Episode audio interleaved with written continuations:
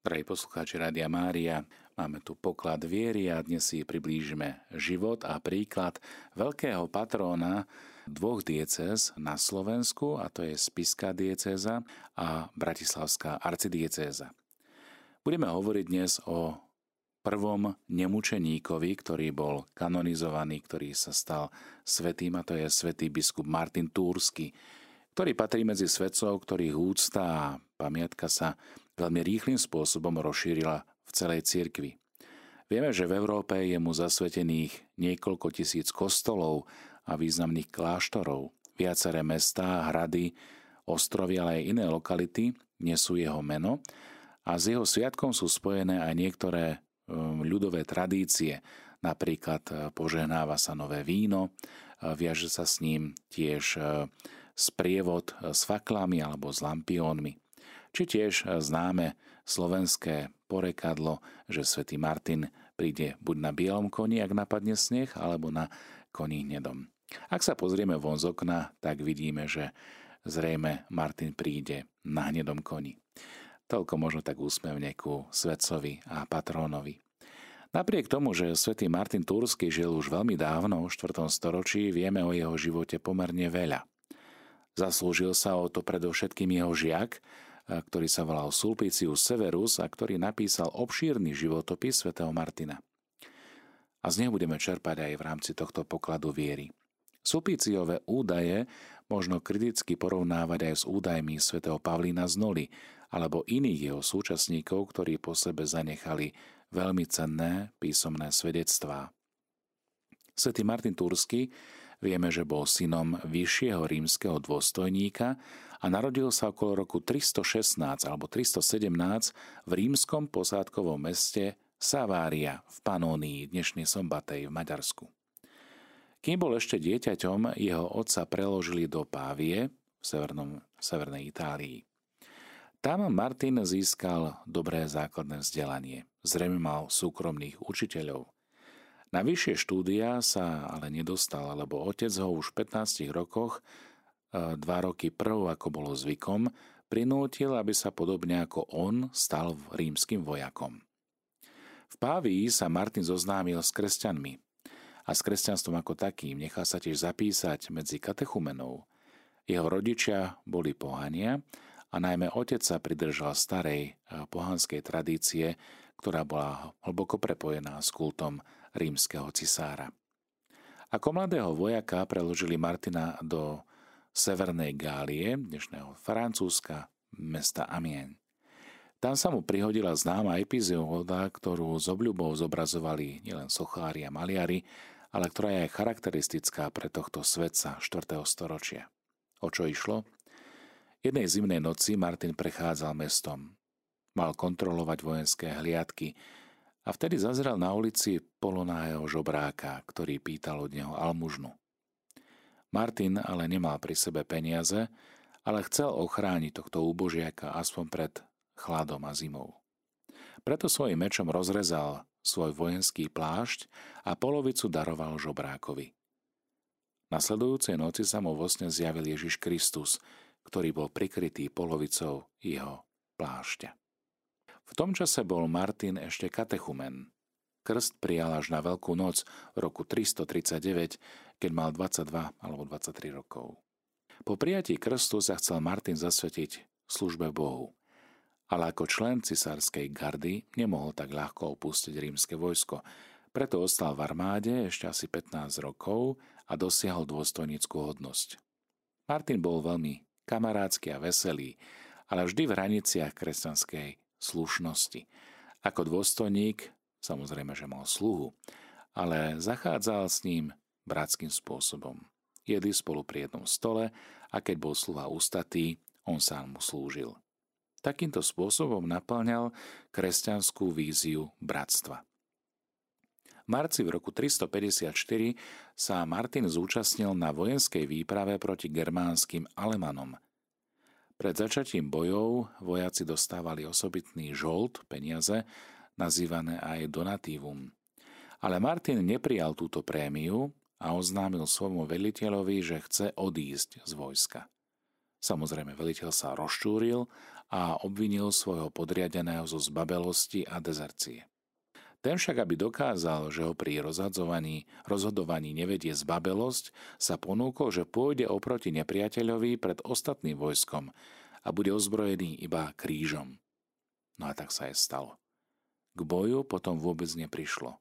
Objavilo sa germánske posolstvo, ktoré žiadalo podmienky mieru. Kresenia v tomto geste Martina videli zázrak. A tak bez, bez nejakých okolností prepustili Martina, lebo videli, že naozaj verí Kristovi. Bývalý dôstojník sa vybral do Poatie v západnej Gálii, kde bol v tom čase biskupom svätý Hilár, známy tiež ako cirkevný učiteľ, o ktorom Martin pravdepodobne už počul predtým. Horlivý biskup Hilár prijal Martina veľmi priateľsky a chcel ho vysvetiť za diakona. Martin to však odmietol. Okrem skromnosti ho k tomu viedla aj skutočnosť, že kňazi a veriaci neradi videli bývalých vojakov v duchovnej službe a neskôršie cirkevné predpisy priamo zakazovali udeliť bývalým príslušníkom armády vyššie kňazské svetenia. Hilár ako biskup teda ustanovil Martina za exorcistu, čo bol nižší stupeň e, duchovnej služby. Pritom ho mohol hlbšie zasvedcovať do cirkevnej služby a do cirkevnej vedy. Jednej noci mal Martin zvláštny sen, v ktorom videl Boží pokyn, aby získal pre kresťanstvo svojich vekom pokročilých rodičov, ktorí ešte žili v Panónii. A tak požiadal, aby mohol odísť od biskupa Hilára s prísľubom, že keď obráti svojich rodičov, keď ich pokrstí, takže sa vráti späť do Poatie. Po samozrejme dobrodružnej ceste nachádza svojich rodičov, ale iba matku sa mu podarilo získať pre Krista. Martin zostáva istý čas v Panónii, kde sa viackrát dostal aj do sporu so stúpencami vtedy rozšíreného bludu arianizmu. Keďže ich chránil sám cisár Konstancius, trúfali si urážať aj Martina, ba aj verejne trestať za obranu pravej katolíckej viery. Prenasledovaný vyznávač Martin odišiel do Milána, kde sa dozvedel, že biskup Hilár z Poatie je vo výhnanstve až v ďalekej Frígii. A tak Martin sa rozhodol, že ostane v Miláne, kde žil na okraji mesta ako mních pustovník ale ariánsky biskup ho aj odtiaľ vyhnal. Martin sa utiahol do Ligúrie, kde žil s istým priateľom, tiež kňazom, na ostrove ako pustovník. K ním sa potom pridali ďalší. A tak vzniklo malé spoločenstvo pustovníkom. Na začiatku roku 360 sa Martin dozvedel, že biskup Hilár sa vracia späť z vyhnanstva.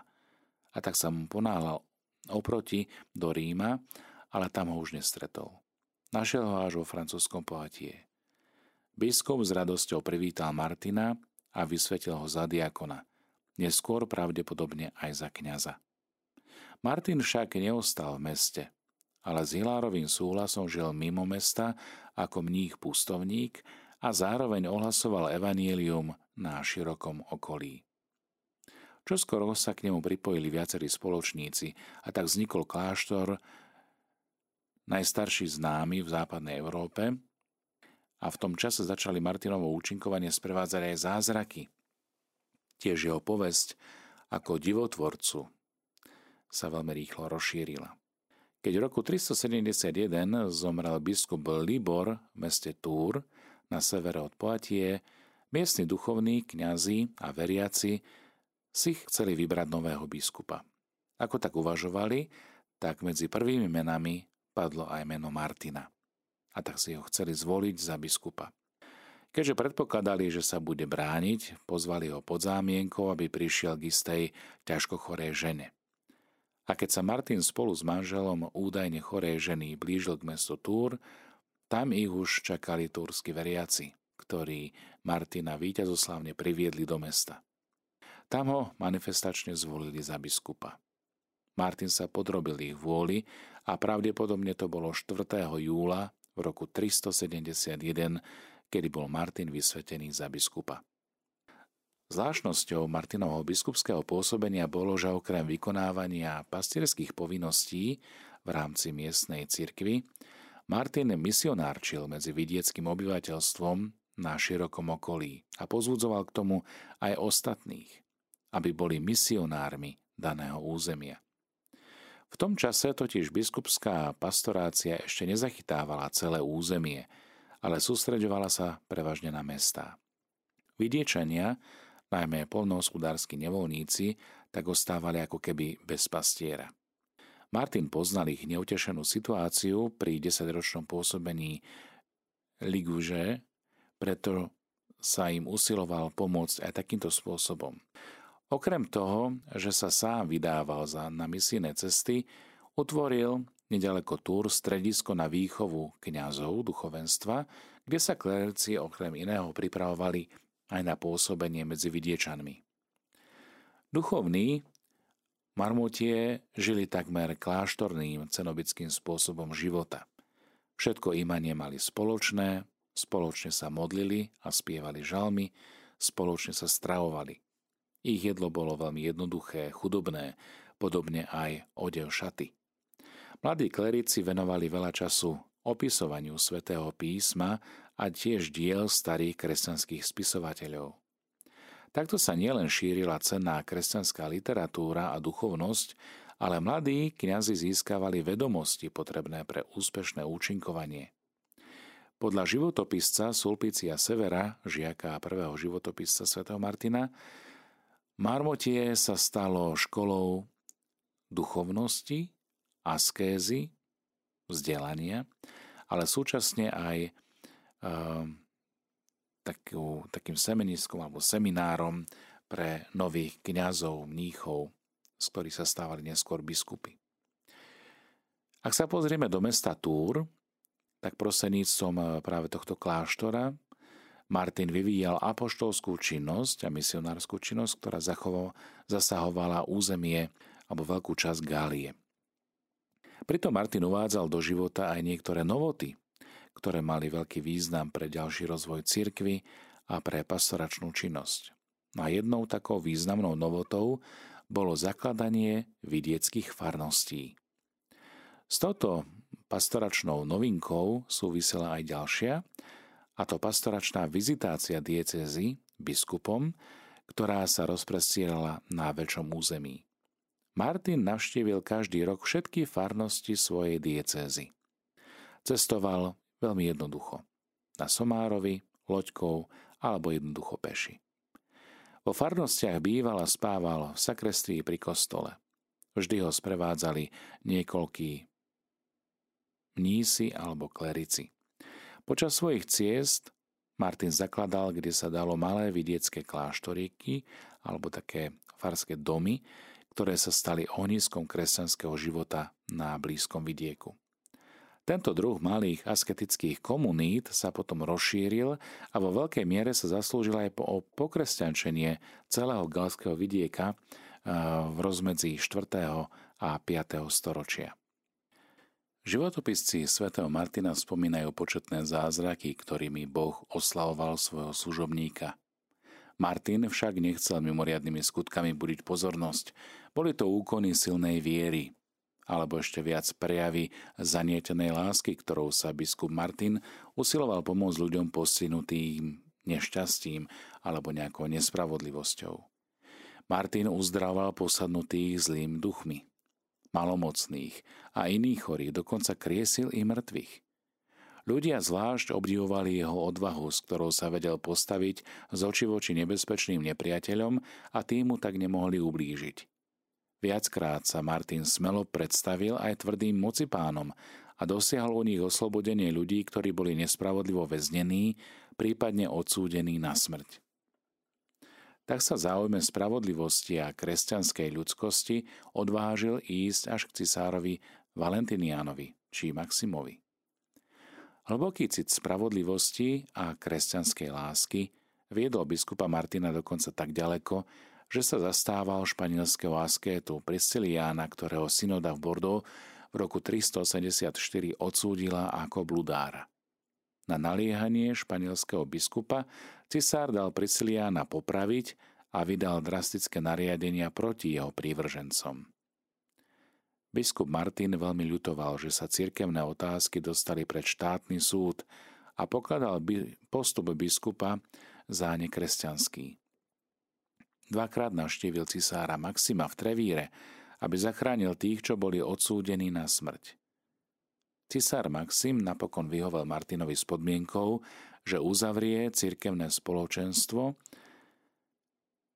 Biskup Martin ho pokladal e, toto počínanie e, biskupa zo Španielska za odsúdenia hodné, no a vo všeobecnosti namierené proti e, životu zasvetené, proti zasvetenému životu asketikom.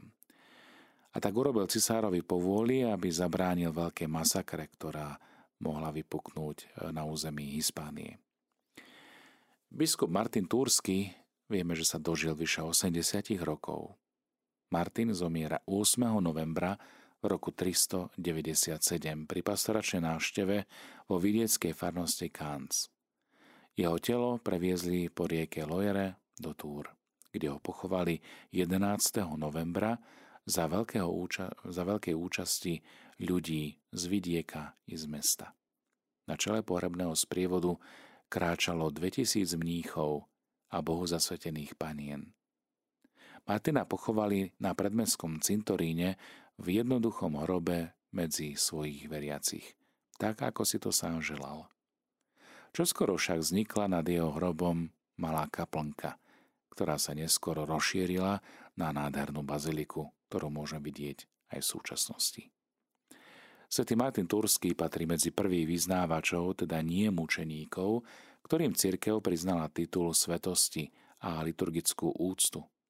A táto úcta sa mimoriadným spôsobom rozšírila nielen po Francúzsku, ale po celom kresťanskom svete. Vieme, že v Gálii vzniklo vyše 3600 kostolov a kláštorov, ktorých patronom je svätý Martin Stúr. Pomerne veľkú úctu k tomuto svetcovi preukazovali tiež v Nemecku, Rakúsku, Uhorsku a aj v Taliansku. V Uhorsku, kde kedysi stála jeho kolíska, má veľkú úctu najmä v okolí Sombatej, bývalej Savárie. Mnoho kostolov a farností je zasvetených sv. Martinovi aj u nás na Slovensku, ale aj v Českej republike. Medzi nimi Najvýznamnejšie sú dom svätého Martina v Bratislave a katedrála svätého Martina v Spiskej kapitule a v Podskalí. Pomodlíme sa na záver tohto pokladu viery, možno aj plný vďačnosti za príklad tohto inšpirujúceho svetca zo 4. storočia hymnus, ktorý sa spieva na deň jeho liturgickej spomienky. Martin, ty si ako apoštol, Pozvud nás, keď ťa slávime. Pre svojich žiakov žiť si chcel i bývať v živých krajine. Urob, čo si prv robieval biskupom, kňazom slávou žiar. Zvelaďuj církev Boží ľud a satanové lesti zmar. Trikrát si tien zla rozptýlil, zobud nás ľahostajnosti. Ty vlastný pláž si rozdelil, odej nás rúcho milosti. Za Božiu slávu horel si. Pán ti bol žitia obsahom. Oroduj za nás u pána, pomáhaj našim veľkňazom. Buď sláva Svetej Trojici, to znelo v srdci Martina. Nech aj v nás zväčší lásku k nej on, svetec, biskup a hrdina. Všemohúci a večný Bože, Svetého biskupa Martina si vyvolil za pastiera svojich veriacich a dal si nám ho za nebeského patróna miestnej cirkvi na Spiši i v Bratislave. Na jeho príhovor milosrdne zliadni na naše diecézy, na nášho otca biskupa Stanislava i otca biskupa Františka. Zliade na všetkých kňazov, diakonov, seminaristov i zasvetené osoby a na celý Boží ľud. Požehnaj nás, aby sme ústavične pocitovali jeho mocnú ochranu a príhovor.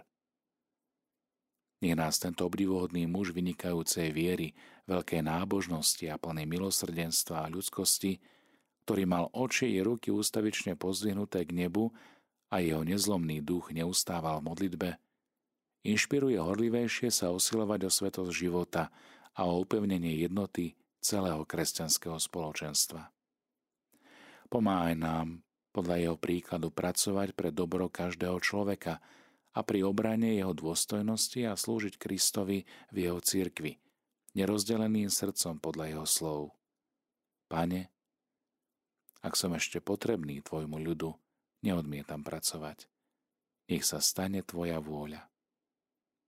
Prosíme ťa o to skrze Krista, nášho pána.